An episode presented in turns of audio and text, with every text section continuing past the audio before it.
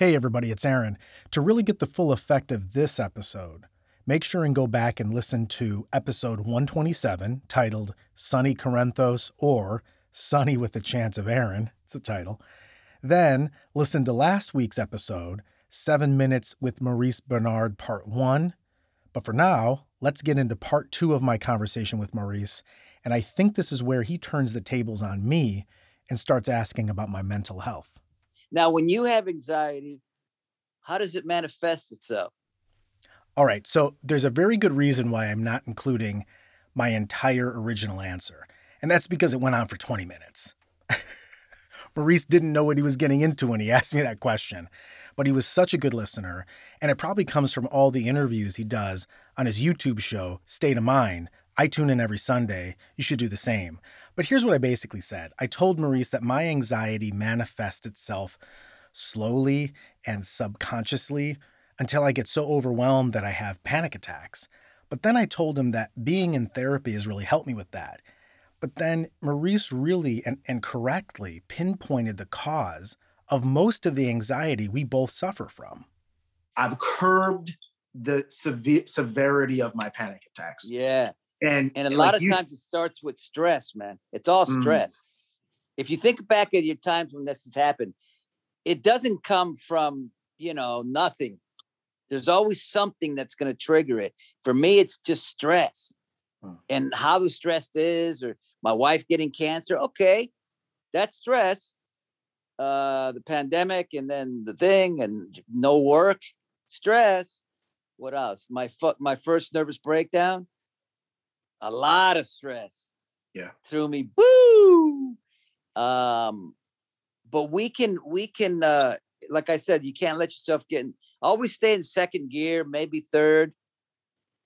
If you start feeling the fourth, man, you better figure it out because it's almost like you it gets to, to fourth quicker than you you think, and then you're you're messed up.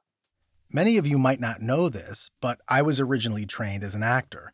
So I was geeked out to ask Maurice about his approach to acting. Because his characters are so full of life and have such dimension, I wanted to know more about his acting toolbox and how he approaches the craft. what, what's your state of mind when you, you know, from script to performance? Because, bro, when you're in a scene, you're in it. I used to mimic you. I used to try to, Yeah. like, you're in it. yeah, you know, I'm a method. I, I studied the method, so that's that's what I wanted, and then I became a member of the of the Actors Studio. So that was kind of one of my That's goals. That's cool. I didn't know that. That's cool. yeah, yeah, I got it. Uh, It's cool. I it worked hard for it, but I but I finally got it. Um, it's just using you know everything. Like when I first started GH, a lot of people don't know, but because I'm this was this method guy, I had a a picture a, a picture of The Godfather with Al Pacino on the wall, and every day I used to listen to The Godfather. It, it was like, and what happened was, I had a nervous breakdown three weeks into it mm-hmm.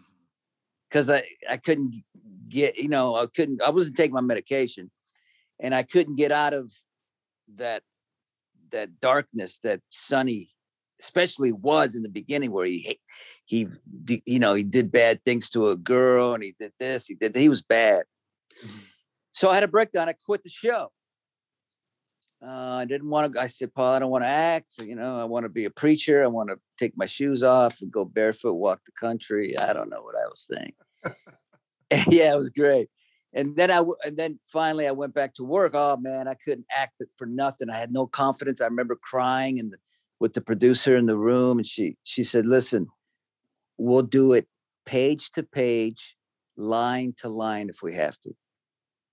And I said, "I don't." So I, I and I did it, and that's how I built it up again.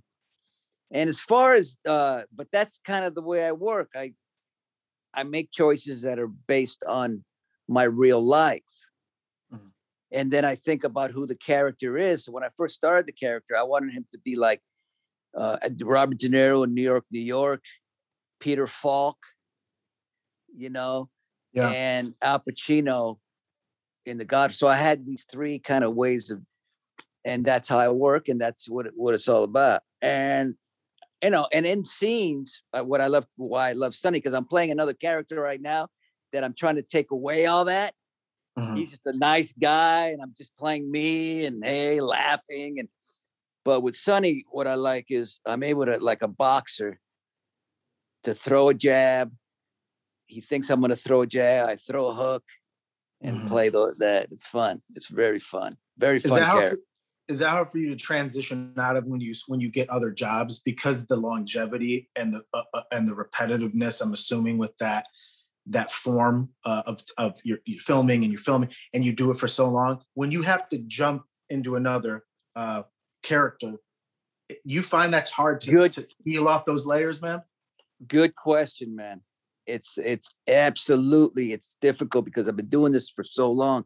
I played a priest in this uh, movie with uh, Mickey Rourke, and I I tried to keep his hands straight, try to change the inflection of how he talks, and it's not easy, but I did it. I did pretty good, I thought. When I played John Gotti, it is a mafia guy, but it was a different and plus the producer hated my guts for whatever reason. So it made that my job so difficult but i played it. He wasn't Sonny he may not have been john gotti but he was something that, that was cool enough i thought for the fans to to like. As the conversation started winding down, Maurice and I started talking about sports, specifically boxing. And I brought up the undefeated boxer Floyd Mayweather. But little did I know that Maurice had a very interesting interaction and story about Floyd. All I can tell you is this even if I got my ass kicked, I'd always be in Maurice's corner. you know the story i had with mayweather he uh i was at dancing with the stars and he walked down the stairs and i went up to him i said i just want to say i'm a fan and i shook his hand he didn't shake my hand Oh, and I looked at him like, I know my first look was, I'll kick your ass. And then my second thought was, oh shit, it's Mayweather. And then it got real weird. Somebody came up and said, This is Maurice, the biggest in, in soaps, and like you are, Floyd. He goes, I doubt that. Mm. And it got real ugly, man. His manager felt it, came out, grabbed him, took him away, ruined my night. oh man. Great Uh, defensive fighter, the best probably defensive fighter. Yeah, that's that's uh, that's unbelievable story, man. But no, hey, listen, the, the total opposite with you, man. I pre- you're approachable. Yeah, I took your time. I appreciate it. We did a great interview. Hell, I think we turned this into two episodes of seven minute stories. So we'll grab 14 of the best minutes and we'll air it and all that stuff. But hey, I, I really do appreciate your time, dude. Thank you so much. Look, you all know how passionate I am about seven minute stories and storytelling. It's what I was born to do. But sometimes uh, living a passion can be hard. But I wanted to share a bit of advice Maurice left me with right as the Zoom interview ended, and it meant the world to me. you got to go with your strength. Your strength is in, like mine, is storytelling. When I first heard your story, first thing I thought of, oh man, he's a good storyteller. And that's a lot. And then whatever comes after that comes after that. But never lose sight that you're a good storyteller.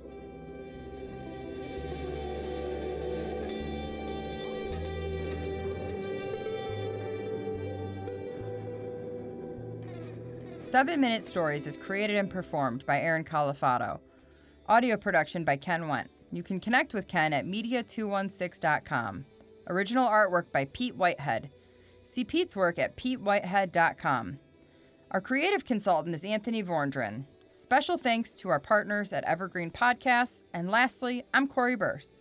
Make sure and tune in next week for another story.